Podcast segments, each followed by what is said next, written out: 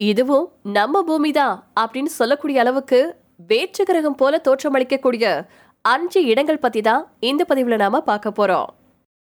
இயற்கை நமக்கு காண்பிக்க பலவிதமான அதிசயங்களை ஒழிச்சு வச்சிருக்கு.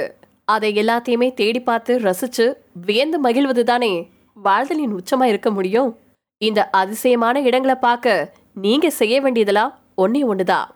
பேர குழந்தைங்களுக்கு சேர்த்து வைக்கிறதுக்கு பதிலா நம்முடைய வாழ்க்கைய முழுசா வாழ்ந்த அனுபவங்களை கடத்தணும் அப்படின்னு நினைக்கிறது மட்டும்தான். Grand Prismatic Spring Yellowstone National Park Grand Prismatic Spring அமெரிக்காவின் மஞ்சள் தேசிய பூங்காவில் இருக்கு. இந்த துளைகளின் விட்டம் அறுபதுல இருந்து தொண்ணூறு மீட்டர் இருக்கும் அப்படின்னும் இதன் ஆழம் முப்பத்தி ஆறு மீட்டர் வரைக்கும் இருக்கும் அப்படின்னும் சொல்லப்பட்டிருக்கு.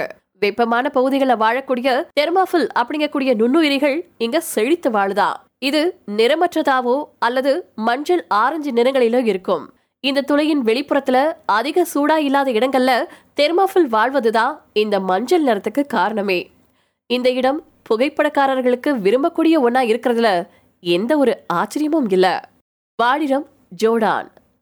வாடிரம் அப்படிங்கிறது எழுநூத்தி பதினேழு சதுர கிலோமீட்டர் பரப்பளவு கொண்ட பாலைவனம். இங்க இருக்கக்கூடிய ஆழமான மணல் பள்ளத்தாக்குகள் சிவப்பு சுரங்கப்பாதைகள் மற்றும் மனதை மயக்கக்கூடிய பாறை வடிவங்கள் உங்களை செவ்வாய் கிரகத்துல இருக்கிறது மாதிரி உணர வைக்கும். வைட்டாமோ க்ளோவாம் கேவ்ஸ். வைட்டாமோ ஒளிரும் புழுக்களின் குகை. இரவுல இந்த குகைக்குள்ள பாத்தீங்கன்னா நட்சத்திரங்கள் நிறைஞ்சு வானுக்கு அடியில இருக்கிறது மாதிரி நமக்கு தோணும். இந்த குகைக்கும் படையிலோ அல்லது கால்நடையாவோ போலாம் அறிவியல் புனைவு பாடத்துல மட்டுமே நம்ம இந்த மாதிரியான காட்சிகளை பார்க்க முடியும். இந்த புழுக்கள் பயோலோ மினன்ஸ் அப்படிங்கக்கூடிய வேதியியல் செயலின் மூலமா ஒளிய உமிழுது. Lake Hillier Australia. கிளியர் ஏரி ஆஸ்திரேலியாவில் இருக்கக்கூடிய ஒரு தீவுல அமைஞ்சிருக்கு.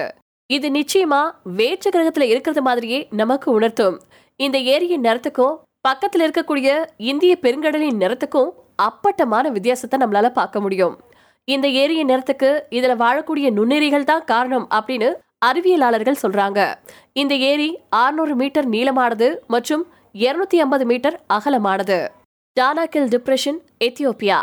Danakil Depression எத்தியோப்பியாவில் இருக்கக்கூடிய எரிமலை. இது நகரத்தின் வாசல் அப்படின்னு அழைக்கப்படுது.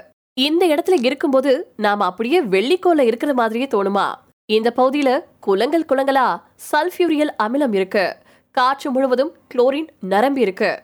இந்த இடத்தினுடைய வெப்பநிலை நாற்பத்தஞ்சு டிகிரி செல்சியஸ் வரைக்கும் இருக்குமா? இதனால உலகின் வெப்பமான இடங்கள்ல ஒன்னா இருக்கு தனாகில் டிப்ரெஷன்.